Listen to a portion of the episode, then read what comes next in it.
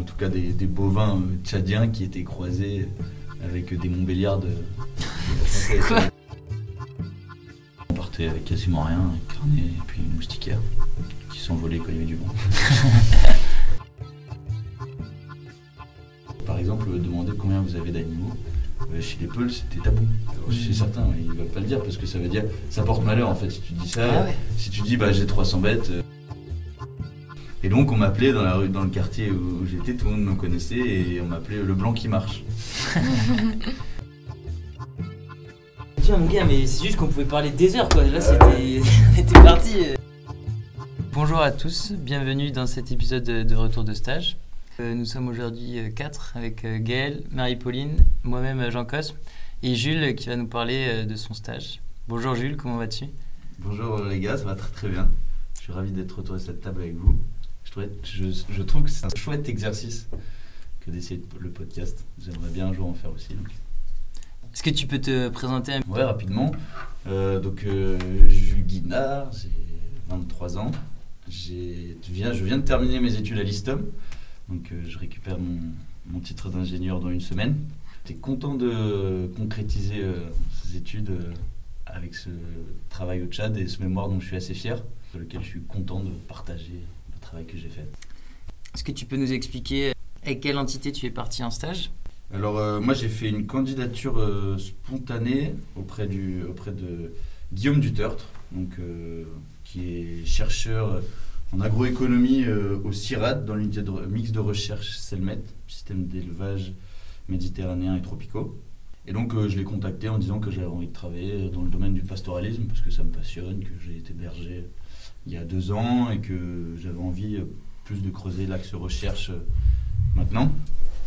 Et euh, du coup, voilà, je lui envoie un petit mail avec mon CV et tout. Il me dit qu'il qu'il a intéressé. Au début, je cherchais un contexte de montagne. Il m'a dit on n'a pas trop de trucs. Par contre, on pourrait imaginer, voilà, dans le cadre du projet Accept, qui est porté donc par le CIRAD via l'unité Selmet et par un acteur tchadien, l'IRED, l'Institut de recherche pour l'élevage et le développement au Tchad, euh, donc qui porte le projet Accept. Donc il m'a dit on pourrait faire un, stage dans, dans ce cadre-là. Et, et, euh, moi, ça me plaisait de découvrir le pastoralisme euh, au Sahel. Euh, J'avais cette image des euh, grands troupeaux euh, de dromadaires euh, qui traversent dans des milieux arides et qui, euh, tant bien que mal, essayaient de chercher un peu d'eau, un peu de végétation. Donc j'avais un peu cette image euh, caricaturale euh, de l'élevage, et puis j'avais bien envie de découvrir, et puis de partir à l'aventure. Donc j'ai dit banco. Toi, tu avais des idées un peu sur euh, ce que tu attendais par rapport. euh, Quand tu as fait cette candidature, tu avais des. C'était Ouais. quoi un peu tes demandes euh Alors personnellement Mhm. Hmm, Alors euh, j'avais avant tout envie de découvrir le milieu de la recherche, euh, voir comment ça se passait dans un institut de recherche, euh, comment le travail s'articulait entre les individus. J'avais aussi envie de découvrir, et c'est pour ça que je suis parti dans le cadre du projet Accept. J'avais envie si je partais à l'étranger, j'avais envie de travailler avec euh, aussi en partenariat ou au moins en partenariat avec un institut euh, local, parce que je me disais ça, ça, me dérangeait un peu. J'ai l'impression que ça n'avait pas trop de sens de partir avec un organisme français dans un pays euh, qui n'est pas le sien. Et du coup, là, c'était intéressant qu'ils soient en partenariat avec l'IRED. Il y a une demande de Tchadiens à la suite du DADEV. Je me suis dit, j'aime bien me poser toutes ces questions sur la socio, sur l'approche territoire, sur l'approche par les communs, par les trajectoires de vie, euh, les diagrams, etc. Je me suis dit, euh, c'est des questions qui, qui me stimulent beaucoup intellectuellement. Pourquoi pas continuer sur une thèse un jour? Et du coup, j'avais envie de découvrir le, le milieu de la recherche. Après, euh, j'ai depuis toujours aussi envie de partir en Afrique, peu importe où, mais c'est un, continent qui, qui m'attire. Découvrir la culture, les paysages qui m'ont bercé quand j'étais gamin sur Arte. Donc voilà, c'était ça, ça que je te dis, c'est un peu caricatural. Et par rapport à ces entendus, bon, peut-être on y reviendra après euh, à la fin, mais est-ce que ça a changé euh, tes, euh, tes ambitions futures Hmm. Ouais, vaste, vaste question, mais ouais, ça, ça a changé mes ambitions parce que, bon, pour y revenir comme tu dis, mais parce que j'ai réalisé ce que c'était la recherche et je me suis rendu compte que ça correspondait pas nécessairement à moi le travail euh, que je suis capable de fournir et euh, comment ça me fait me sentir dans ma vie au quotidien parce que c'est euh, pas mal de, de pression euh, euh, dans le sens où tu dois, c'est assez scolaire, tu dois répondre à des deadlines, publier un certain nombre d'articles, enfin, dans le cadre d'une thèse. Et, parce que si tu veux travailler dans la recherche, il faut faire une thèse. Et donc ça, ça m'inquiétait un peu de passer par tous ces jalons-là je trouvais un peu, je m'avance un peu, peut-être qu'il y en a qui, s'ils entendent ça, ils vont pas être très contents, mais que je trouvais un peu désuet, tu vois. C'est pas très moderne comme, euh, comme, comme façon euh, d'apprendre, d'enseigner euh, une thèse, et puis c'est un, je, crois que c'est assez précaire aussi. Pendant trois ans, tu gagnes pas grand-chose, tu as un statut assez particulier. Mais j'écarte pas, hein, un jour peut-être que ces questions me rappelleront. Est-ce que tu peux nous, présenter peut-être plus en profondeur le projet? Et euh, toi, ta place dans le projet, ton stage? Alors, mon stage, euh, il s'intitulait Étude des trajectoires d'éleveurs dans le département du Chari au Tchad. Donc, le département du Chari, c'est euh, juste au sud de N'Djamena, dans un rayon de 100 km au sud de N'Djamena, qui est la capitale. Donc, le fleuve Chari, comme son nom l'indique, il y a le, le Chari qui le traverse. C'est un affluent du, du lac Tchad, qui est au nord de N'Djamena. Et donc, euh, ce, département, il est occupé par une vaste zone de plaine inondable, ça s'appelle les Yaéré. Et donc, euh, en saison sèche, c'est une zone, une zone d'affluence des éleveurs, puisque quand le Chari et le Logone, en fait, c'est une zone interflue.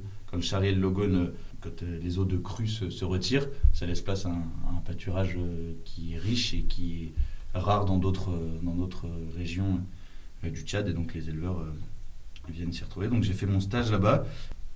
Donc c'était ma zone d'études. Je, je, bougeais entre N'Djamena, où j'étais basé dans les locaux de l'IRED, et euh, le département euh, du Chari, où j'étais satellité en fonction de où est-ce qu'il y avait des éleveurs qui étaient chauds euh, de me voir. Et donc j'allais voir des éleveurs de, au profil le plus différent possible. En fait, l'étude des trajectoires de vie, c'est essayer de comprendre. Donc moi, c'était à, différents niveaux, au niveau du système d'activité, au niveau du système d'exploitation et d'élevage. Euh, quelles sont les, directions qu'ont prises ces activités, pourquoi elles ont changé, pourquoi les, acteurs ont décidé de, changer leurs activités? Et quelles sont les contraintes aussi qui les ont poussés, les, contraintes ou les objectifs qui les ont poussés à adapter leur, changement? Et donc euh, ça passe par euh, étudier ça, ça passe par des, des, entretiens type récit de vie, où tu vas essayer de tu vas le questionner sur sa vie, sur l'évolution de, de, ces activités et essayer de comprendre ah ici je, je, vois que vous avez une nouvelle activité pourquoi vous avez une nouvelle activité essayer de dater. Et le projet Accept lui c'est quoi son, ses objectifs?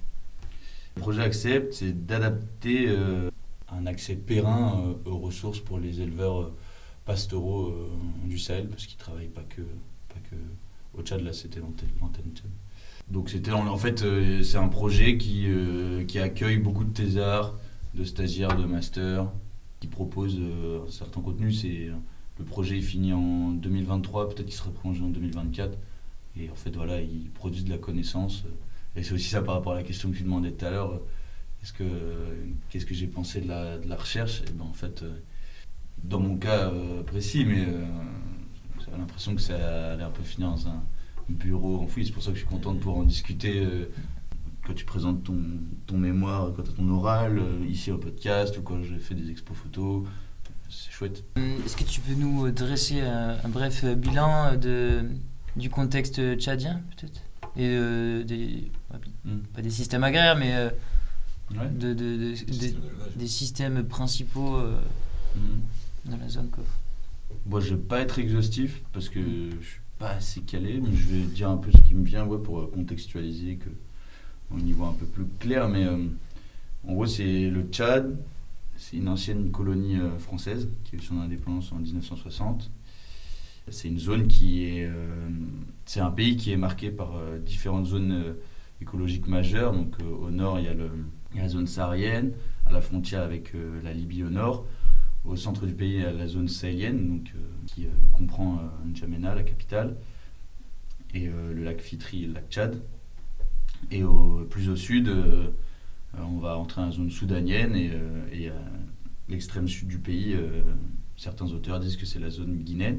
Et donc, à la sortie de l'indépendance, il y a une culture majoritaire qui, qui, a vu le jour, et notamment dans le sud du pays.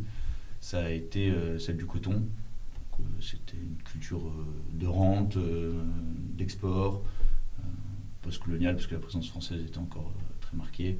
Et en fait, euh, cette culture existait déjà hein, pendant la, colonisation, mais c'est resté. Et au fur et à mesure des prises de pouvoir, dans les dates, je ne suis pas très bon, mais il y a eu un peu un clivage qui s'est fait entre le nord et le sud du pays. Donc au sud du pays, la majorité chrétienne, le nord du pays, la majorité musulmane. Et il y a eu notamment des, des, guerres civiles sur fond de guerres religieuses que le pays était pas mal en stabilité, mais dans ce contexte-là, donc euh, malgré tout ça, bah, les éleveurs que je suivais, moi, les éleveurs pastoraux, donc euh, je dis pas les éleveurs nomades parce que dans la définition éleveur nomade, on, va avoir tendance à dire ouais c'est des éleveurs qui ont qu'une terre d'attache. Or les auteurs sont pas tous d'accord euh, quant à cette définition.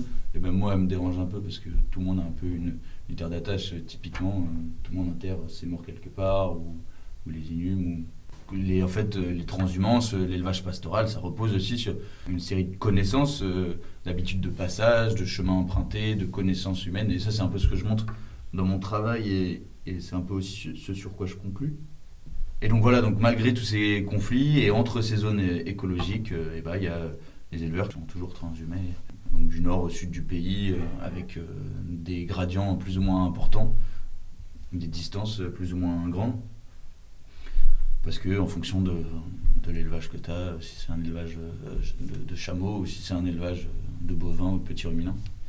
Et le Tchad, maintenant, c'est un pays euh, dans la zone sahélienne, dans le contexte d'un conflit qu'on connaît avec Boko Haram, c'est un pays qui est assez stable. En tout cas, parce qu'il y a un pouvoir militaire en place, a priori pour une durée provisoire, mais les, les gens que j'ai rencontrés sur place pensent que ça va durer un peu, et d'ailleurs, il y a des manifestations qui éclatent et qui sont horriblement réprimées grâce à, cette, euh, à ce pouvoir militaire, il y a quand même, c'est quand même un pays qui, qui est sûr vis-à-vis du terrorisme. Et du coup, la zone d'études où j'étais, c'est aussi une zone euh, d'affluence euh, d'éleveurs qui migrent d'autres pays, notamment du Cameroun, ou du Niger, du Nigeria, pour fuir les conflits de Boko Haram qui sévissaient la zone.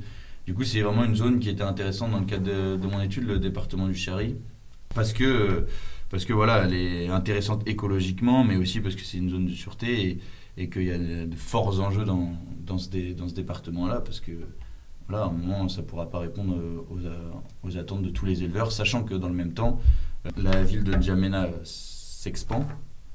Euh, et, euh, et, comme c'est une ville où il y a peu d'infrastructures qui sont développées, il y a peu de place pour le loisir, il y a par exemple, il va y avoir un essor de l'agriculture en périphérie de, la capitale, et donc dans le département de Charity, parce que je l'ai dit, c'est une zone fertile grâce à ces décrues et donc, euh, il y, a une tension euh, sur le foncier pastoral dans ce département entre les agriculteurs et les éleveurs. On y reviendra sûrement après.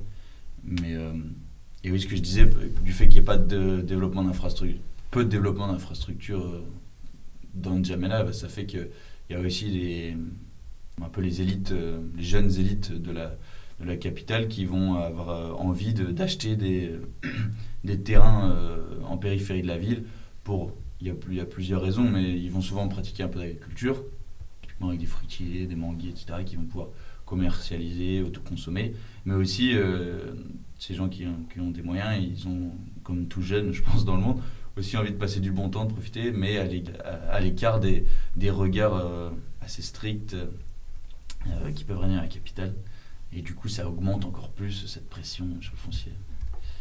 Et est-ce que tu crois que les les, euh, les tensions qu'il y a dans le pays, elles sont aussi dues justement à cette pression euh, sur, au niveau des ressources et notamment celle foncière Ou c'est plus vraiment par rapport euh, mm-hmm. au conflit, enfin on va dire la situation plus politique quoi Ouais, qui a fait la poule qui a fait l'œuf, c'est un peu compliqué de répondre. Après, moi j'avoue que je suis pas trop calé là-dessus, je veux bien tenter une réponse, mais il faut pas croire que c'est la vérité.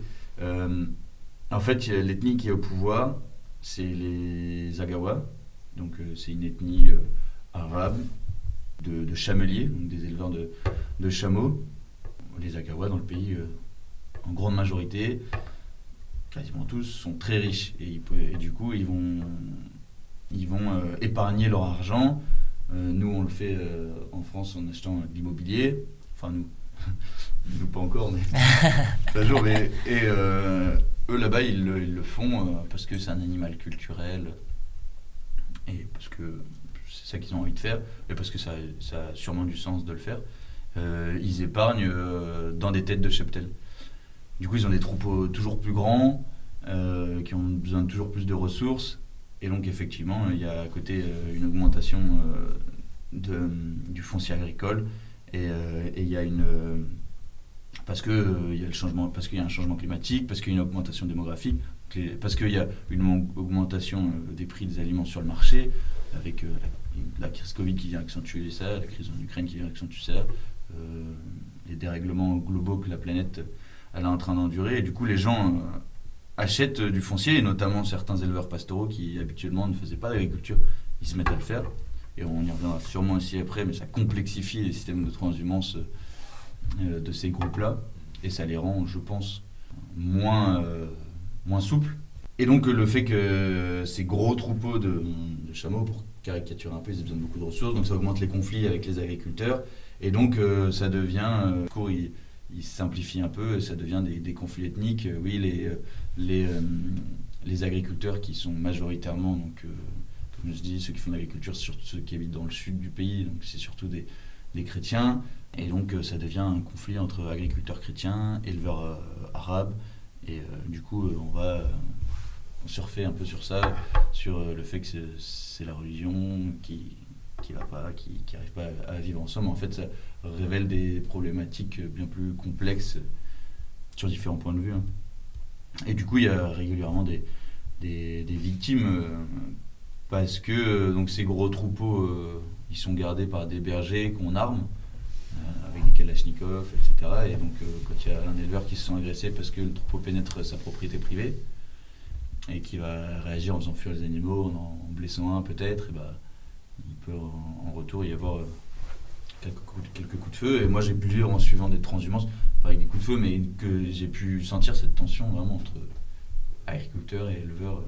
Parce qu'il il faut avoir des, images sous les yeux, mais c'est vraiment des. Au début de la saison des pluies, dans certaines zones, et, celle où j'étais, c'était le cas, euh, tu as un essor de l'agriculture qui est massif. Toutes les terres que tu imaginais jusque-là être que du désert, bah, ça pousse. Euh, il y a de l'eau, donc on cultive. Et là, les troupeaux, ceux qui sont un peu en retard, ils se retrouvent contraints de passer par des, chemins qui font 2 mètres de large, alors que tu as 80 bêtes de, chameaux. éviter les dégâts, c'est compliqué. Alors justement, cette opposition entre euh, pasteurs et agriculteurs, je crois que dans ton mémoire, justement, tu dis que c'est pas forcément toujours le cas, qu'il y a aussi des, mm. des agro-pasteurs. Et quelle est leur place euh, dans ces systèmes, du coup? Ouais, dans mon mémoire, je dis que c'est encore une de mes conclusions, mais c'est pas moi qui, qui ai inventé ça, mais je l'ai aussi constaté là-bas qu'il euh, y a des stratégies qui, qui, dans la zone où j'étais, parce que je peux, je, sais pas pour partout, hein, j'ai eu un, petit aperçu déjà de ma zone, donc avoir un aperçu du pays entier, mm. c'est compliqué, mais les stratégies, elles convergent entre les agriculteurs et les pasteurs. Donc euh, que les pasteurs deviennent agriculteurs, que les agriculteurs deviennent euh, éleveurs euh, pastoraux. Ah ouais. Alors qu'avant, c'était beaucoup plus séparé, il y avait une frontière plus nette entre les deux. Et donc, on parle d'agro-pasteur. Et en fait, bah, c'est un peu ce que je disais tout à l'heure. Donc, les, les, pasteurs, ils, voient qu'il y a moins de ressources pour les animaux, le cheptel diminue, que les maladies augmentent, qu'il y a des vols, parce qu'il c'est quand même des zones, je sais que c'est un pays assez stable, mais il y a quand même de l'insécurité. Donc euh, pour répondre à leurs besoins du quotidien et, réduire un peu leur charge d'autoconsommation, et eh ben, ils vont euh, cultiver, ils vont par exemple laisser les anciens dans le département où j'étais. Euh, pour la saison des pluies, ils vont être responsables des champs pendant que les jeunes transhument. Donc, donc les agriculteurs s'achètent un pied-à-terre. Certains le font pour pratiquer l'agriculture, certains me disent qu'ils m'ont dit qu'ils le, faisaient parce qu'ils ont vu que tout le monde le faisait, donc ils se sont dit, mais attends, il faut que je me réserve un espace ici pour pouvoir revenir. De l'autre côté, donc ceux qui étaient traditionnellement, bon ça prend avec des pincettes, traditionnellement agriculteurs, qui eux, euh, à force euh, d'intensification euh, de l'agriculture là où ils la pratiquent, l'augmentation démographique et foncière, il y a une érosion de la fertilité des sols, du coup moins de rendement, du coup ils sont obligés de plus aller acheter à manger ou, des produits sur les marchés. Du coup, ils se retrouvent aussi dans le besoin de, ils, voient une solution dans l'élevage, euh, parce que par exemple les petits ruminants permettent, euh, de, décapitaliser rapidement, de, tu peux rapidement vendre une bête, parce que par exemple au bout de 6 mois, un an, elle est prête, donc tu la vends et tu peux t'acheter sur le marché à, manger ce, que ne peut plus apporter leur petit potager, parcelle cultivée, parce que les rendements diminuent, parce qu'il y a moins d'eau, parce qu'il y a des sécheresses plus récurrentes, parce que donc les stratégies, on dit que la stratégie des agro-pasteurs euh, tend à converger euh, dans cette zone-là. Et aussi parce que euh, les, agriculteurs, ils vont envoyer leurs animaux, parce qu'ils ne les suivent pas, nécessairement pour les transhumances, sur des itinéraires de transhumance qui sont empruntés par, les, par les ethnies qui font le pastoralisme depuis longtemps. Voilà, donc en fait, ils, achètent, ils ont des terres agricoles dans la même zone, ils, empruntent les mêmes chemins ils vont dans les mêmes euh, directions euh, pour être transhumance. Donc. Du coup, il n'y a pas de forme d'élevage, on va dire, euh, enfin, qui ne font pas de pastoralisme, quoi, qui sont. Ouais, si, si, il y a des petits, il y a des petits élevages fermiers. ça dépend aussi des, des du type d'animaux élevés et donc parfois des ethnies. Par exemple, dans, le dans le département où j'étais, il y avait une ethnie, les Saras, donc du sud du pays, qui sont donc qui sont pas musulmans, qui ont le droit de consommer du, du porc, et donc qui élèvent euh, des cochons, qui euh, euh, souvent ont quelques animaux qui vont garder, quelques poules. Donc il y a cet élevage de, basse-cour. C'est pas péjoratif hein, le terme basse-cour, c'est un élevage de, de, subsistance qui, on peut dire, qui en, en association avec aussi les, cultures qui sont cultivées par, le, par la famille. Et, euh, mais donc ça, ça reste quand même à faible échelle. Le gouvernement essaye de développer euh, ce genre d'initiative, mais pour le moment, ça reste assez anecdotique, euh, expérimental, peut-être bancal. J'ai vu des, des, des zébus, ou en tout cas des, des, bovins tchadiens qui étaient croisés avec des montbéliards de, qui étaient là en mode en plein désert et, et ils dépendent de et du coup, ça demande beaucoup d'intrants en sorgho. Donc, c'est il faut qu'il y ait tout le système agricole derrière qui suivent. Donc, c'est long à mettre en place, c'est compliqué. Est-ce que ça a du sens? Je suis pas sûr. Mais du coup, cet élevage, il reste assez petit parce qu'en en fait, dès que tu as la, saison des pluies, il faut imaginer euh, donc, euh, en août-septembre des trompes d'eau qui tombent. Donc, c'est une saison des pluies courte mais très intense. Euh, on est sur des sols qui sont globalement argileux, donc peu poreux, l'eau elle stagne, beaucoup de moustiques, beaucoup de mouches, transmission de maladies. Et et c'est une des principales causes de mortalité des animaux. Et du coup, c'est rare qu'il y ait, comme tu dis, des élevages. Enfin, c'est pas la forme qui domine les élevages fermiers, donc qui restent là toute l'année, euh, qui ne transhument pas parce que en saison des pluies, les animaux, pour la majeure partie, ne, survivent pas. Néanmoins, j'ai rencontré moi des ethnies, par exemple les Mousgounes ou les Kotoko, donc qui se sont mis à pour les pour ceux qui ont le plus de moyens, qui se sont mis à l'élevage ou qui en font depuis longtemps, mais et eux, ils sont sur des races, euh, ils élèvent des races, souvent c'est des, euh, des bovins, des races euh, rustiques adaptées à ces milieux-là. Eux, ils y arrivent à, avoir cet élevage, comme tu dis, toute l'année au même endroit et à ne pas transhumer. Bien que de plus en plus, j'ai vu que c'est, on mettait en place des transhumances pour quitter la zone, éviter les conflits, éviter l'agriculture. je me répète, mais ils y arrivent à, à condition de beaucoup de main d'œuvre parce qu'ils vont rentrer les animaux toute la journée dans des cases, dans des cases qu'ils enfument mmh. avec le feu pour faire fuir les insectes, pour pas que les transmissions de maladies. Et ils vont envoyer euh, dans, dans ces zones inondées, donc euh, avec des bergers qui ont de l'eau jusqu'à la poitrine, pâturer en pleine nuit, des jeunes, euh, des, des, moustiques et tout, les vaches dans l'eau, donc il faut imaginer que c'est hyper compliqué. Donc c'est possible, mais ça demande de la main-d'œuvre, ça demande de, du labeur. De l'envie, ouais, et parfois, ils trouvent des stratégies euh, moins, moins difficiles à, mettre en place. Donc ça, j'ai un peu abordé aussi ces, ces sujets-là.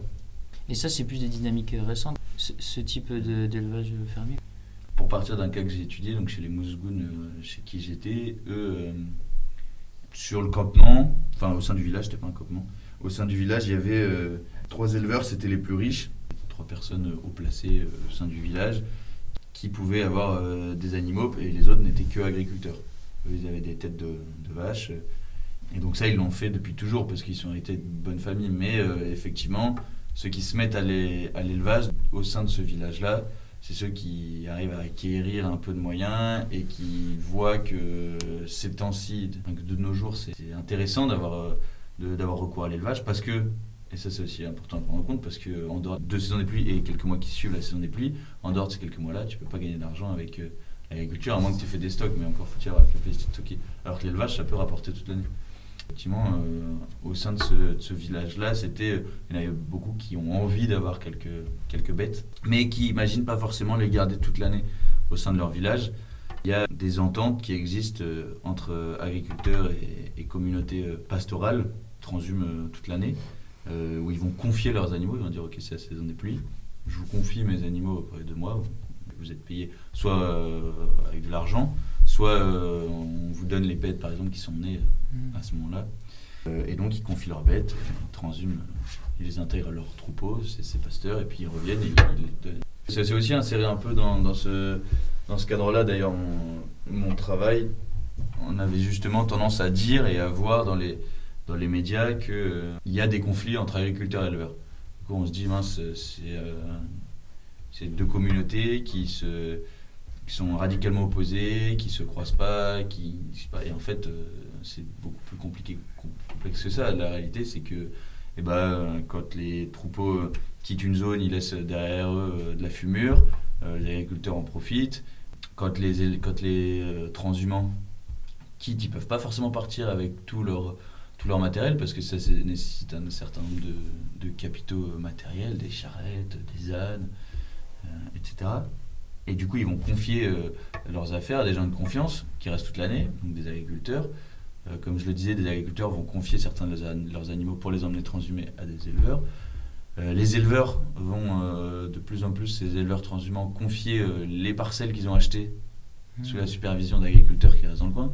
Donc, c'est pas, c'est pas juste des conflits entre agriculteurs et éleveurs, c'est aussi de la solidarité, des réseaux sociaux, des réseaux d'entraide. Et les autres activités économiques de la zone, est-ce que hors agricole et hors euh, pastoralisme, est-ce qu'il y en a et est-ce qu'elles sont importantes du coup? Ouais, ouais, ouais. Alors, euh, je ne vais pas te dire à quel secteur ça, ça appartient, Mm. mais euh, par exemple, euh, bah, il y en a pas mal qui, quand même, euh, ont des activités euh, de commerce euh, sur les marchés euh, en N'Djamena, donc ils iraient rejoindre le goudron et, et remonter à N'Djamena, euh, faire quelques activités, euh, travailler dans le secteur tertiaire, travailler dans le bâtiment, travailler dans le. C'est des trucs euh, très, très précaires, être ouvrier agricole, être.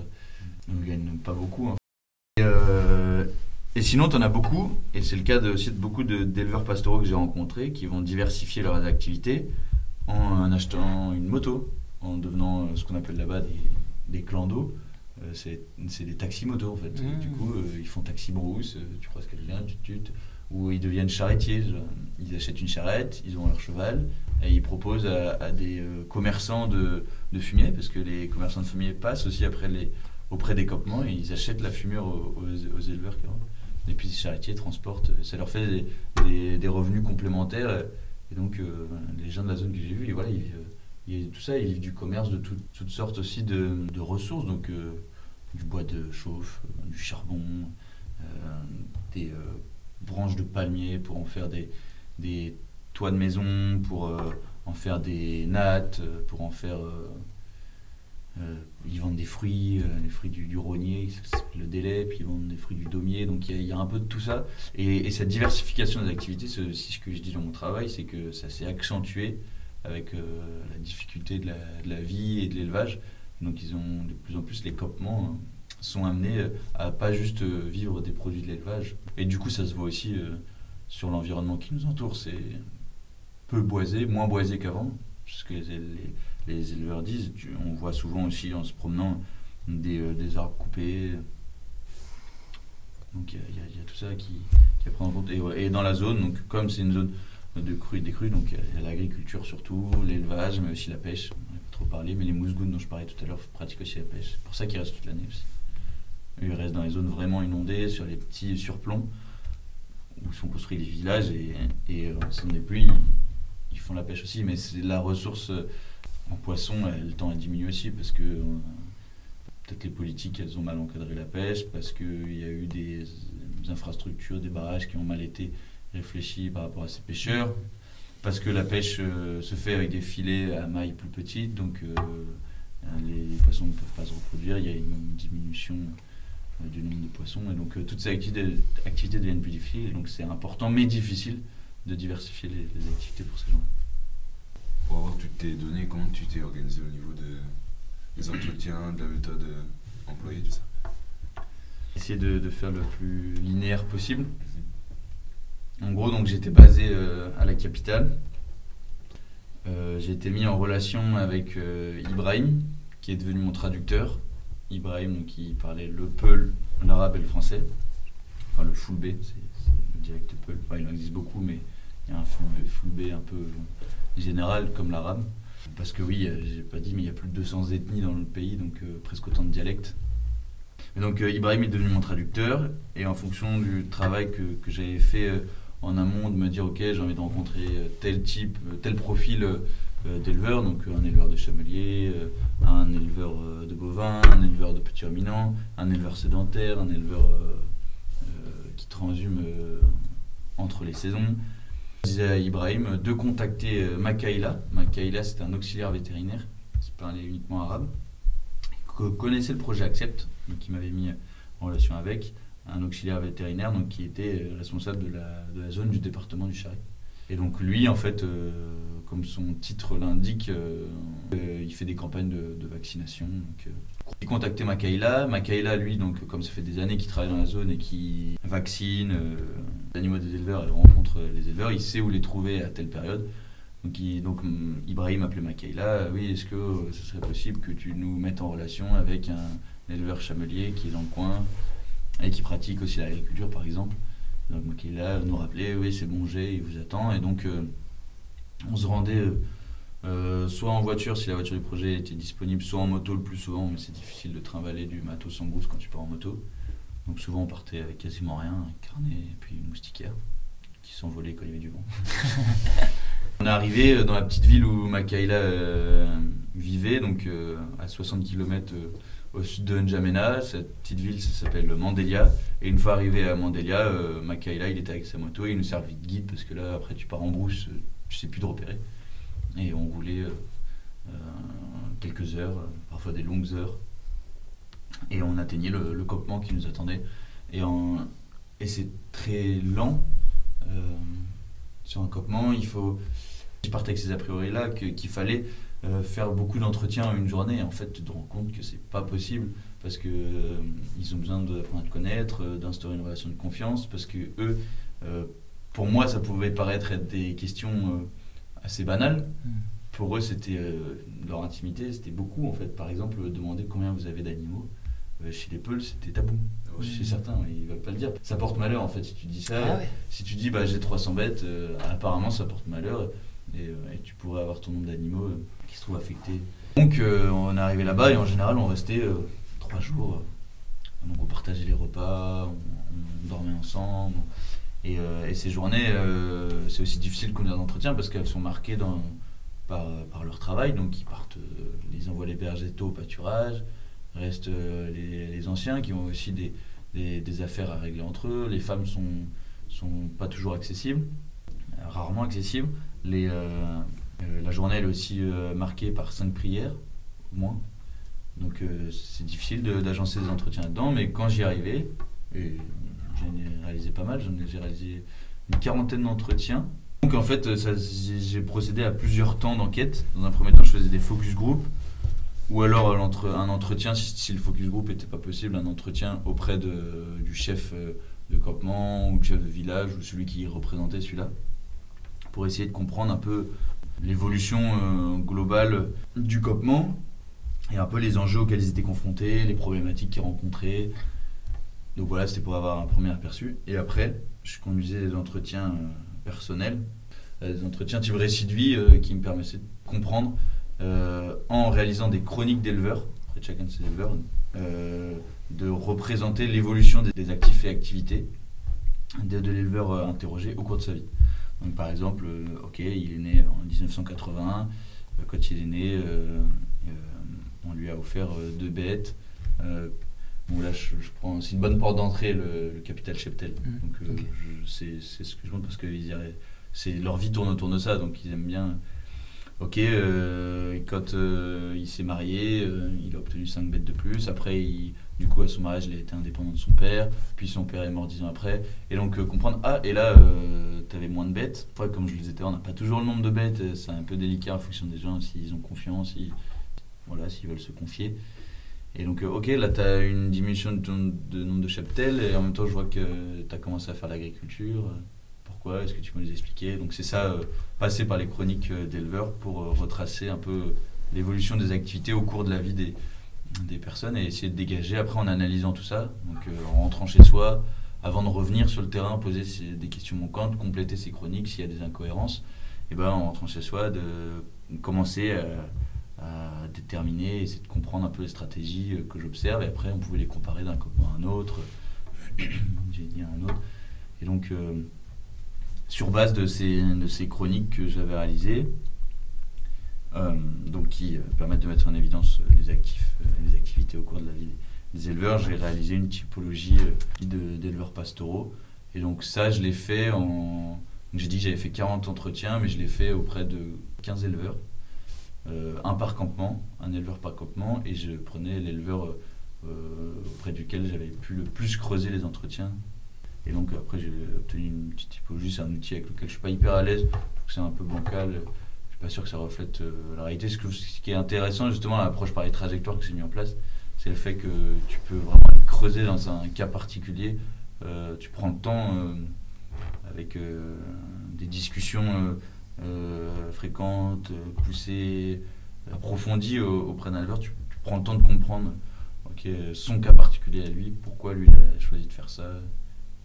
C'est plus ça la, force euh, plutôt qu'une typologie. J'ai été amené à le faire parce que parce que la typologie, euh, ça rendait bien pour pouvoir présenter le travail qui avait été accompli, pour pouvoir dégager des, enseignements un peu généraux, mais, mais je trouve que c'est plus intéressant de s'arrêter sur chaque chronique, sur chaque cas particulier.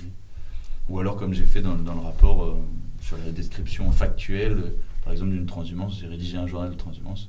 Ce genre, ce genre de choses-là, ça permet aussi de, comprendre des choses.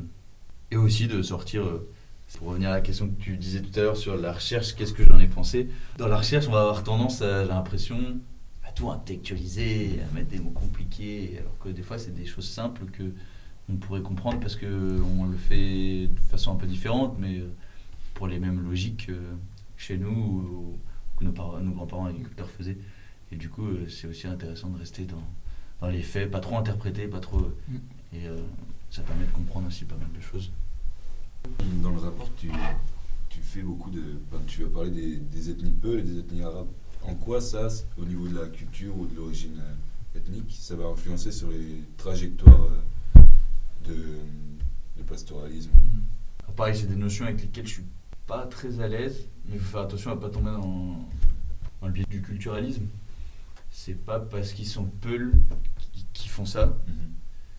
En tout cas à l'origine, peut-être maintenant parce que c'est rentré dans la culture, mais et euh, et c'est pas parce que euh, il peut y avoir donc euh, des stratégies euh, convergentes, similaires entre des Arabes et des Peuls. C'est plutôt, je pense, l'histoire qui, permet d'expliquer aussi pourquoi euh, effectivement les Peuls élèvent quasiment tous euh, des bovins et non pas des chameliers. En tout cas pour les grands ruminants, parce qu'ils élèvent aussi des petits ruminants. Euh, mais c'est leur histoire que, que j'ai pas que j'ai pas creusé, mais c'est dans les contextes où ils étaient, c'était l'animal qui se présentait comme étant résilient et euh, qui, qui survivait, qui leur, permet de, qui leur permettait de répondre à leurs besoins. Et donc, euh, ils se sont euh, concentrés sur l'élevage de cet animal qui, finalement, est devenu sacré. Et donc, c'est pour ça que, que ça se perpétue. Mais difficile quand tu es sur le terrain de dire. parce que du coup, pour se faire comprendre aussi avec mon traducteur, parce qu'il parlait français, mais pas forcément hyper bien, puis on n'a pas les mêmes. on n'a pas toujours les mêmes codes, les mêmes façons de, de voir les choses. Et donc, j'ai dit, je veux voir un éleveur, un éleveur euh, qui, qui fait des bovins. Il va te dire, aucun peul. Ah non, justement, ça m'intéressait juste de demander à un éleveur bovin, voir s'il y en a d'autres. Et en fait, il se trouve qu'il y a aussi des Arabes qui élèvent des, des bovins. Pas de peul qui élèvent des chenaux. Et Toi, quand tu es allé sur le terrain, j'imagine que tu as, as été euh, à des moments de transhumance et, euh, et peut-être des moments où c'était pas la transhumance. Et euh, combien de temps tu restais sur place? Comment ça s'organisait? Comment tu, suivais euh, ces personnes-là quoi? La logistique, c'était la principale contrainte que j'ai rencontrée parce qu'en fait, tu es dans un pays où il est dangereux de conduire, on te dit qu'il faut pas que tu conduises, euh, donc tu es dépendant de plein de gens, puis la communication n'est pas aussi facile que là, tu parles pas la langue, tu n'as pas les numéros de téléphone de tout le monde. Donc euh, à mettre tout ça en place, c'était vraiment le plus dur. Puis tu passais par plein d'intermédiaires, donc à chaque fois Je suis parti en transhumance pendant 10 jours avec un groupe d'arabes euh, Abzaïd, donc c'est des chameliers qui transhument euh, jusque dans la région de Bahr el Ghazal, au nord du pays, en saison des pluies, euh, qui repassent euh, à la saison sèche par euh, le département du Chari et qui redescendent au sud, du- une partie du campement redescend au sud du pays euh, jusqu'à Sar avec les chameaux pendant la saison sèche pour avoir accès à à de la ressource herbacée, de l'eau. À l'approche de la saison des pluies, ils vont remonter, récupérer le reste de la famille, euh, donc euh, repasser par là où ils avaient laissé une partie de la famille, donc là où je suis, dans, le département de Chari, et repartir. Et donc cette, transhumance, je l'ai suivie sur euh, à peu près 200 km au début de la saison des pluies, donc fin juillet. Avant, il n'y a pas de transhumance, ou en tout cas, enfin, pas des grandes transhumances. je coïncidais pas avec une période de transhumance où je pouvais voir des troupeaux qui partaient sur des grandes distances. Évidemment, il y a toujours des animaux qui restent sur place dans le département de Chari. Par exemple, dans le cadre de, ce campement-là, bah, c'était quelques animaux laitiers qui permettaient de répondre aux besoins euh, journaliers ou économiques aidaient euh, quelques personnes, les vieux et certaines femmes, restaient euh, dans le Chari. Mais c'est des, des parcours à la journée, tu fais quelques kilomètres pour aller, euh, pour aller euh, abreuver tes animaux, pour aller euh, avoir accès à la ressource, mais c'est des itinéraires qui sont quand même parfois complexes et intéressants à, saisir. euh, Ils sont conditionnés par quel euh, type de ressources, euh, comment ça s'articule avec les éleveurs voisins, avec les agriculteurs qui sont à côté. Et donc moi, fin juillet, je suis parti en, en transhumance avec eux. Je suis juste parti avec mon traducteur à pied, avec trois fois rien sur le dos, et c'était difficile de mettre ça en place, mais ça a été possible parce que, comme je le disais, j'avais instauré une relation de confiance avant. J'étais déjà allé les voir plusieurs fois pour les entretiens. Et c'est ça qui est intéressant à l'approche par les trajectoires, c'est que tu es obligé de revenir auprès des gens. Et ça, certains éleveurs m'en ont fait part.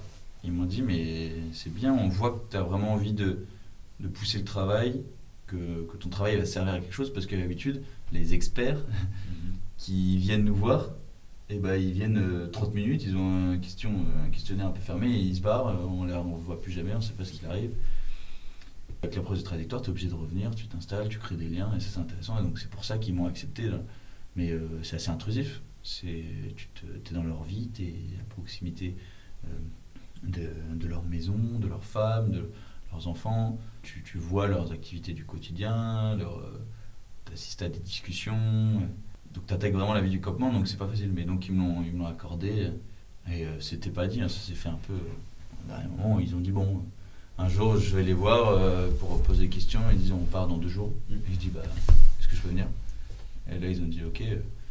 Ils demandaient euh, en contrepartie euh, un gros euh, sac de sucre, parce qu'ils consomment beaucoup de sucre dans le thé qu'ils boivent, et c'est un aliment qui est cher là-bas pour eux. Et donc euh, c'était un peu mon. contribution. Ouais, c'était ma contribution là. Et c'est ça que j'allais te demander. euh, Est-ce que tu as. Parce que justement, tu parlais du fait aussi de un peu de ta redevance envers eux, parce que ils t'accordent du temps, ils t'accordent aussi euh, des connaissances euh, qui sont parfois euh, peut-être tabous ou, ou personnelles. Est-ce que toi, tu avais ce problème-là de d'apporter quelque chose en retour? Et si jamais euh, tu t'es posé cette question, euh, qu'est-ce que Ah, cette question, elle a été prégnante hein, dans, mon, dans mon stage. euh. Déjà parce que le premier point, c'est que c'est difficile quand tu présentes ton travail de, on va dire, un peu vulgariser pour qu'ils comprennent. Parce que juste dire, je, produis de la, je produis de la connaissance, parce qu'en soi, c'est ça. hein, Mm. Il n'y avait pas de finalité opérationnelle directe après. Donc euh, parfois, ils comprennent pas, mais du coup, c'est bien de mettre en avant que tu es étudiant et que tu viens là pour apprendre tu viens là pour apprendre euh, comment ils font. euh, que voilà, effectivement, c'est le cas des études. Après, pareil, c'est difficile d'expliquer. Ils ne conçoivent pas les études forcément de la même manière. Ils comprennent pas forcément parce qu'ils n'ont pas forcément tous fait des études. Donc, ils comprennent pas pourquoi tu dois faire ça pour tes études. Mais, mais voilà, souvent c'était moi le, ce, qui, ce, qui, ce qui comprenait le plus. C'était voilà, moi je suis passionné d'élevage. J'ai envie de comprendre comment vous faites. Et, je leur disais, voilà, d'essayer de de pas être trop dans le théorique, d'essayer de comprendre euh, comment vous, vous gérez votre activité d'élevage. Euh, que, quelles sont les contraintes que vous rencontrez euh, et que vous avez rencontrées au cours de votre vie. C'est vraiment ce processus dynamique qui est important. Et donc il y avait ce problème voilà, de, de justifier pourquoi je viens chez vous, pourquoi je viens vous prendre du temps, alors qu'il n'y aura pas forcément de retour. C'est de leur dire que oui, dans le cadre du projet Accept, ça produit de la connaissance pour qu'un jour il y ait des retombées. Mais, ils comprennent bien que ça ne va pas forcément les toucher eux. Et puis c'est difficile parce que c'est des, pour la plupart des gens que j'ai rencontrés, des populations qui bougent, donc euh, c'est dur. T'es pas toujours au même, exactement au même endroit l'année d'après, donc euh, c'est dur de te retrouver, de et donc euh, de bénéficier d'une, je sais pas, par exemple d'un puits qui va être mis en place. donc il y avait ce premier point. Ah, bah, ensuite, je pense que j'ai pas mal, à petite échelle et à ma manière, j'ai essayé de rendre, dans le sens où dès que je un entretien, je disais vous, est-ce que vous avez des questions sur sur moi, sur ma vie, sur la France, sur l'élevage en France? Et souvent, euh, on parlait de l'élevage en France, on essayait de comparer, et, ils ont rendu compte qu'il y avait des différences, mais que, en fait, pas toujours euh, très grandes. Donc ça, ça les intéressait beaucoup. Des fois, on s'est perdu pendant des heures à une discussion où tout le monde finit par venir autour de la personne interrogée parce qu'on discute de, on compare nos, les formes d'élevage qui existent dans, nos pays respectifs. Et euh, donc ça, je trouve que c'était un, un, beau moment d'échange. De... Donc ça, il y avait à chaque fois. Ensuite, toujours dans cette euh, optique-là, pour essayer, j'avais envie, de, dans l'idée où ce rapport euh, servira euh, vraiment, j'avais envie d'être le plus fidèle aux paroles des acteurs, tu vois, parce que c'est leurs mots qui sont employés, c'est, ils ont donné du temps, ils ont donné de l'amour parfois, et, tu sens qu'il y a des émotions. dans ces, tu parles de choses des fois sensibles. Donc j'avais envie de rester fidèle à, leurs propos, de ne pas les déformer le moins possible. Donc ça c'était pour moi aussi une, manière de rendre. Et après c'est dans ma nature aussi, c'est quand tu es sur le campement, bah, tu proposes de l'aide. Donc euh, c'était rigolo, des fois j'ai pu monter au palmier, euh, cueillir des, fruits, les descendre, et j'étais impressionné qu'un blanc puisse faire ça. Alors que... Il y a quelque chose qui m'a pas mal euh, frustré, mais c'est que il aurait été bien de mettre en place en fait euh, des ateliers où il y a une restitution de mon travail. C'est la moindre des choses et je pense que ça m'aurait intéressé, mais en fait c'est hyper compliqué à mettre en place parce que à la fin de mon travail, c'est des personnes qui partent, elles partent pas toutes en même temps. Donc si jamais tu veux le faire, tu te dis je sais pas quand. C'est des personnes qui sont loin des villes où c'est possible de imaginer une petite projection et encore il n'y a pas toujours l'électricité, il y a pas toujours donc c'est et puis après il y, a des soucis de temps. Donc tout ça c'est dur de donc euh, après, je suis encore en contact avec euh, certains par le biais d'Ibrahim, parce que je leur contacte, ce genre de choses. Mais, c'est vrai que c'est une vraie question. C'est, c'est, quoi le retour? Et c'est quelque chose qui m'a frustré dans ce contexte-là de, recherche. C'était le fait que. Mais moi, j'en venais à un moment à pas comprendre trop le sens de, mon travail, bien que ça me passionnait. Hein. ça me passionnait. Et personnellement, j'ai beaucoup appris, mais à part ce que ça m'apporte à moi, qu'est-ce que ça va qu'est-ce que mon travail va apporter? Et euh, pour rebondir là-dessus, on en parlait euh, plus tôt. Toi, tu as vraiment une volonté aussi de transmettre euh, tout ce que tu as appris là-bas mhm. et par différents médias. Donc, notamment, tu parlais au début de, la photo ou pourquoi pas des, podcasts ou autres. J'imagine que tu as beaucoup partagé avec tes proches aussi. Mhm. Et est-ce que par cette transmission en fait de tout ce que tu as apporté, que ce soit en termes de connaissances ou bien en termes, comme tu disais, de sentiments ou, ou d'émotions qu'ils t'ont apporté, est-ce que le fait de transmettre en fait ce que eux t'ont accordé, c'est pas aussi une forme peut-être de, ouais. Ouais, si, je, rejoins ce que. De restitution aussi. Carrément. Je rejoins ce que tu dis et je trouve que c'est important aussi, sur, à partir de ces supports-là, euh, audio, support audio euh, et, euh, et, visuel, la photo, je trouve que c'est aussi important de pouvoir mettre en avant aussi auprès d'un public qui n'est pas forcément aguerri, d'aller, je sais pas comment dire, mais déstéréotyper. Mm. Tu vois, c'est pas des. C'est ce que j'ai plusieurs fois fait. Euh, et dire, voilà, vous voyez, j'accuse pas les gens du tout, hein, mais c'est pas des populations préhistoriques, en retard. c'est. C'est aussi montrer que tout ce qu'elles mettent en place, c'est très réfléchi, c'est très évolué, élaboré, mais que c'est en fait euh, c'est fait de telle manière parce que c'est la meilleure manière dans ce contexte-là et pour eux. Donc ouais, je trouve que tous ces, tous ces outils sont importants parce que ça peut servir de, moi, la, la, photo, je, je, l'ai plus ressenti parce que tu as un support visuel où tu peux expliquer des choses, tu peux, et la personne qui, qui est à côté de toi, elle peut, elle peut constater effectivement. Ça permet de mettre euh, voilà, euh, une image sur, euh, sur des paroles, sur des mots, de démystifier certaines choses. Et ça, c'est important, je pense aussi. de Peut-être que. Enfin, ils le, eux, ils le sauront jamais, mais euh, j'ai l'impression de, ouais, de, de rendre un peu comme ça en, en disant aussi que ce qu'ils font, c'est c'est super intelligent, c'est super beau. Et ça, est-ce que tu peux nous parler un peu plus de ce que voilà ce que tu as fait ou ce que tu aimerais faire aussi par rapport à ce média-là? Tu parlais d'exposition. euh.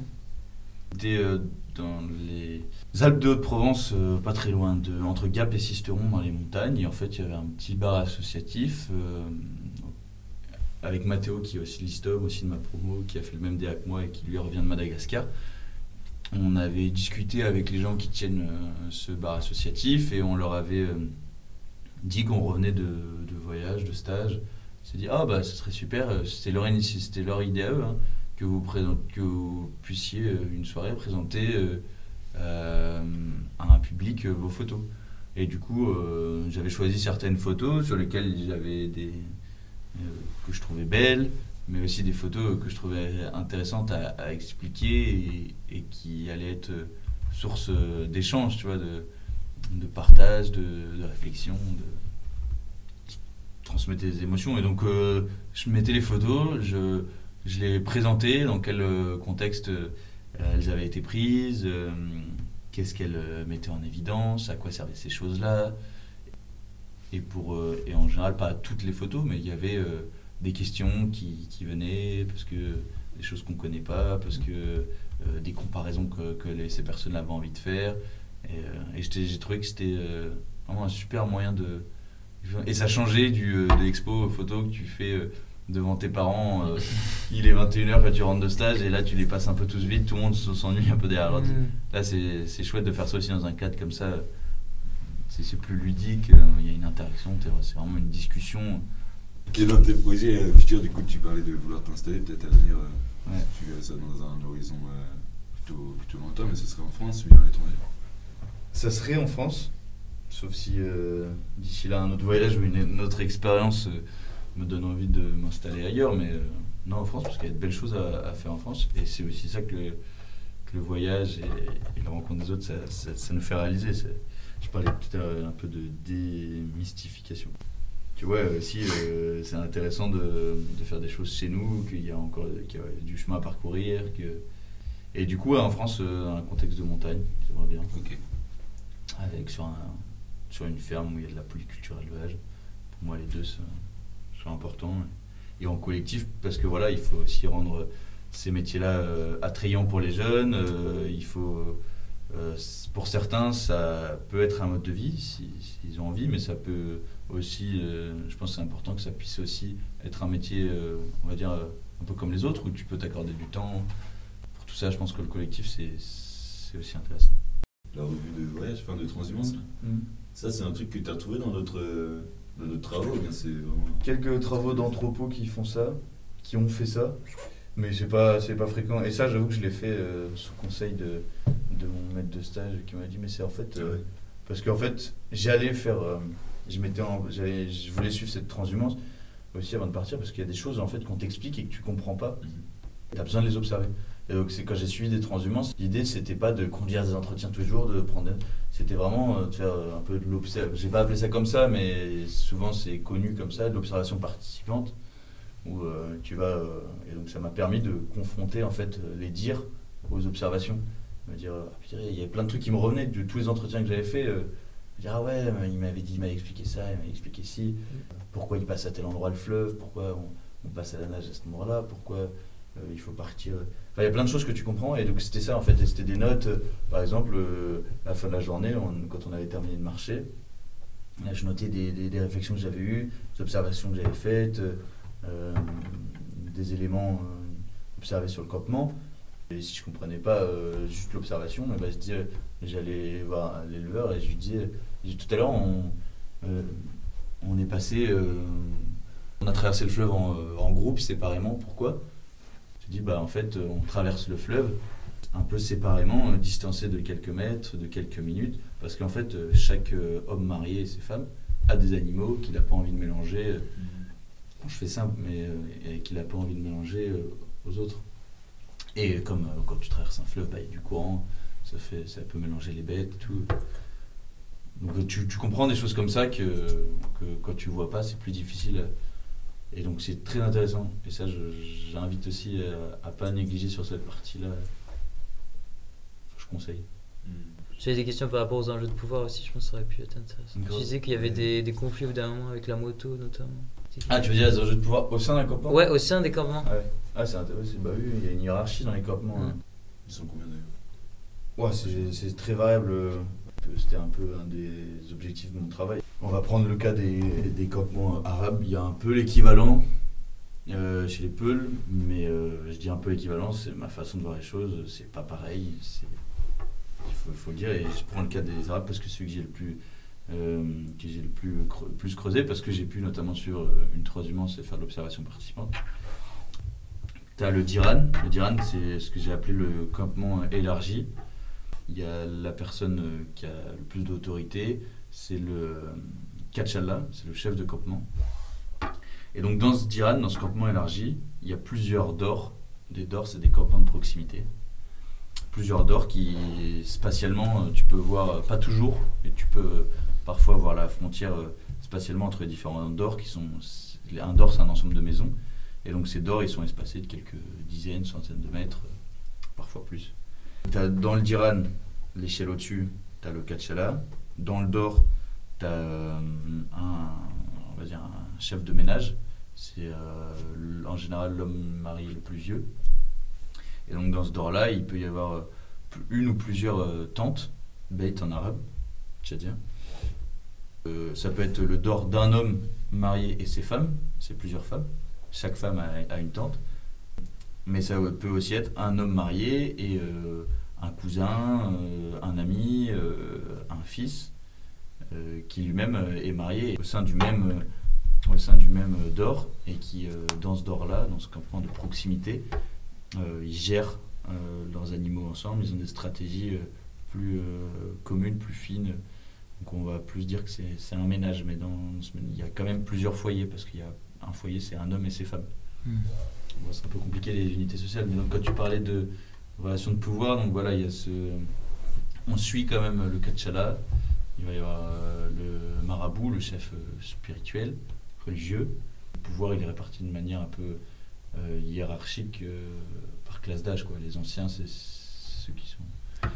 Mais euh, les prises de décision, souvent ce qui ressortait dans les campements, tu as une personne qui, peut trancher, mais les prises de décision sont prises en groupe. Souvent, les hommes se retrouvent euh, sur une natte, euh, dans une tente, et, discutent de la solution qui- qui- qu'il faut prendre. Après, s'il y a des, des, accords, c'est le Kachala qui peut trancher, donc le chef du Tiran. Et après, il y a des décisions qui sont prises, donc, donc ça c'est pour le campement en général. Et au sein d'un petit campement, le, le DOR, ça va être le- l'homme le, plus vieux, responsable des, jeunes, et donc c'est en général l'homme le plus vieux, celui qui, qui a le plus de bêtes, d'animaux, euh, qui lui euh, a le plus d'autorité. Parce que tu as des décisions qui vont donc être prises par cette personne-là euh, au sein du DOR, et des décisions qui vont être prises par le Kachala, qui peut d'ailleurs être la même personne, parce que le Kachala a lui-même son, son DOR, qui vont être prises à l'échelle du DIRA. Comme on est là. Et Les unités sont vraiment imbriquées les unes dans les autres, mais elles restent complexes et. Ouais, et elle, et elle reste poreuse. Ouais. Et elle reste poreuse et elle reste. euh, Là, c'est théorique. En vrai, euh, il y a des divergences, il y a des adaptations d'un campement à l'autre. il y a des- Tu vois, il y avait euh, Bonnefiglioli, un auteur, qui disait que le campement, euh, les frontières, on les- observe spatialement. Moi, je, je suis allé sur des campements où j'ai remarqué que c'était pas toujours vrai ce que- ça, parce que, euh, comme je disais, il y a une complexification des, des, euh, parcours de transhumance parce qu'il y a la mise en place de, nouvelles activités comme l'agriculture, le transport en moto, on a dit tout. Et donc qui pousse les campements à, pendant une période de l'année à se scinder en deux. Comme je l'ai décrit tout à l'heure avec le groupe chamelier, il y a une partie du, du qui va rester au centre du pays en saison sèche, dans, la, ma zone d'études, et l'autre partie du campement qui part dans le sud du pays avec le gros des animaux. Et sauf que, eh ben en fait, c'est le même campement, Et ils, ils partagent des réalités économiques qui sont similaires alors qu'ils sont distants et qu'on n'observe pas les frontières spatiales comme disait Bonfiglio Libre. Après, c'est un grand auteur, on se dit pas que. et, euh, mais ça, je pense que ça a aussi été permis, et ça on n'a pas discuté, ce serait un super intéressant, je pense, dans plein de travaux de le prendre en compte. C'est aussi grâce à l'essor de la téléphonie, le- euh, parce que avant, enfin toutes ces activités aussi, euh, cette complexification des transhumances, des modèles euh, économiques et des activités, elle est possible aussi parce qu'il y a une capacité de communiquer plus facilement à distance grâce au téléphone portable, à WhatsApp, euh, etc. Est-ce que tu aurais une anecdote de stage à nous raconter? J'ai trois anecdotes de, de stage. La première, c'est à, N'Djamena. les expatriés euh, euh, ont beaucoup de, de règles sécuritaires euh, qui varient un peu en fonction de l'organisme dans lequel ils travaillent. Mais si tu es dans le privé, tu as moins de règles en général. Mais euh, ceux qui travaillent, par exemple, la- l'AFD, euh, les, les- ONG internationales, etc., ils ont des grosses règles de sécurité. Moi, j'en avais pas trop. Parce que le CIRAD me laissait un peu faire ma vie, voulait juste savoir un peu où j'étais. Et donc, euh, je faisais, et puis comme j'avais pas trop de pognon, bah, je faisais tout euh, à pied, je me baladais dans la ville. Alors, aucun expatrié fait ça, euh, parce que c'est une ville réputée dangereuse et tout. Et, et encore une fois, il faut sortir pour se rendre compte que, bah non, c'est pas que ça. Et donc, on m'appelait dans la rue, dans le quartier où, j'étais, tout le monde me connaissait, et on m'appelait le blanc qui marche. et, euh, et donc, le blanc qui marche, souvent, les questions euh, qu'on lui posait, c'était euh, Mais pourquoi tu fais du sport? Moi, je leur répondais Mais je fais pas de sport, juste euh, je rentre chez moi. Et ça, je trouve que c'est des petits détails qui sont rigolos. Et, euh, mais ça m'a permis, et c'est pour ça, sortez, euh, euh, voilà, euh, en, faisant, en faisant gaffe, mais sortez, allez voir les autres. Parce qu'une fois, il m'est arrivé euh, un problème euh, dans la rue. Il y a, il y a un, un vendeur qui voulait absolument me vendre une montre, euh, devenu violent. Et en fait, euh, bah, à force d'avoir créé des, des liens dans, dans la ville, tu as trois commerçants euh, qui sont sur les trottoirs, qui sont arrivés et qui, qui ont dit euh, Non, tu touches pas à Monsieur Jules le blanc qui marche. du coup, c'est.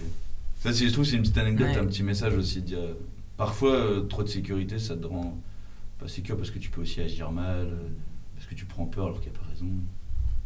Donc il y avait ça. Après, je sais que euh, j'ai peut-être eu de la chance, que c'est plus facile dans ce genre de pays, je pense, quand tu es un homme. Mais la deuxième anecdote, qui est un peu plus gênante, où euh, en fait, donc, euh, je vous ai parlé des Yaéré, ces plaines inondables. Donc elles sont inondables? Parce que euh, super plates en fait. Donc y a- à l'horizon, il y a juste une petite des touffes d'herbe, on va dire d'une dizaine de centimètres de hauteur, sur des, une étendue hyper vaste. Tu, à l'horizon, tu vois que tu vois que ça, il n'y a pas d'arbre, y rien. Et donc quand tu restes quelques jours sur un campement, et bah, tu as besoin d'aller aux toilettes. Et donc tu t'éloignes. Et ça m'est arrivé de, de m'éloigner en me disant, bon, je m'accroupis, on, on s'en fiche, je m'accroupis. Et je me retourne et il y avait tous les petits du village qui étaient euh, du campement qui me regardaient euh, hébété, euh, tout sourire, euh, en train de faire ma commission quoi. Et je me dis ah là là, c'était trop gênant. Bon voilà des petites, euh, des petites anecdotes comme ça. Ou alors, en moto, il y a pas mal d'anecdotes. En moto, t'es t'es en ville et puis il y a donc personne n'a de casque sur la moto. Vraiment personne. Et puis t'as un flic qui t'arrête. Bon, sûrement parce qu'il a vu le blanc. Et il te dit euh, Vous avez pas le casque? Ouais. Euh, Oui, j'ai pas le casque. euh, et le casque obligatoire. Ah, bah désolé, je- la prochaine fois je le mettrai. Non, non, c'est une amende. Bah non, mais vous rigolez, personne n'a le casque. et c'était Ibrahim, mon, mon traducteur, qui conduisait. J'ai dit Mais regardez, lui, il a, il a même fait- pas le casque, il est dedans. Il dit Non, mais vous, c'est particulier, on, vous devez- on doit vous protéger, vous devez mettre le casque. Je dis Mais non, je vais pas. Et lui n'avait pas de casque, le, le policier. Ah ouais, Il alors qu'il mettre était une moto. c'est ce genre de truc aussi. Mais ouais, mettez des casques euh, en moto, euh, c'est dangereux. Et tu vas payer ton amende du coup? Non, parce qu'Ibrahim a, a négocié. Mais... Genre, est-ce que tu as un livre qu'on pourrait lire euh, euh, sur la transhumance, par exemple? Euh, Une personne euh, que tu nous conseillerais, euh, que, que tu verrais bien inviter ici à parler de son stage Ok. Ok, bah, je conseille deux livres. Euh, un qui me marque euh, un peu au quotidien euh, dans ma vie, donc c'est Manière euh, d'être vivant de Morisot. Et un euh, que je trouve intéressant, bien que pas très accessible parce qu'un peu technique, euh, mais c'est L'é- L'élevage richesse des pauvres. Donc, euh, avec, euh, il y a plusieurs auteurs, mais notamment euh, Guillaume Dutertre, qui était mon maître de stage euh, au CIRAD. Donc ça c'est intéressant, comme je dis technique. Je pense que ça serait intéressant de d'entendre en podcast, si c'est possible, Morizot, justement. Parce que lui, je pense qu'il aimerait partager euh, tout ce qu'il sait, partager sa philosophie de vie, sa manière de voir le monde et les gens. Et euh, mon cher collègue Tristan Cuper, parce qu'il est trop fort et qu'il a fait un travail de qualité et que je pense que ça l'amuserait de parler au micro devant vous. J'espère que ça aura donné à d'autres gens euh, d'avoir envie de travailler au Tchad, euh, envie de travailler sur le pastoralisme, de travailler dans la recherche. Je ne dis pas que c'est mauvais, hein, c'est passionnant, même moi j'ai envie de, travailler dans le futur dans la recherche, mais pas tout de suite. Je me suis juste rendu compte de, certaines choses. Mais, euh, Ben, merci beaucoup. Merci à toi, Gilles. merci. À bientôt.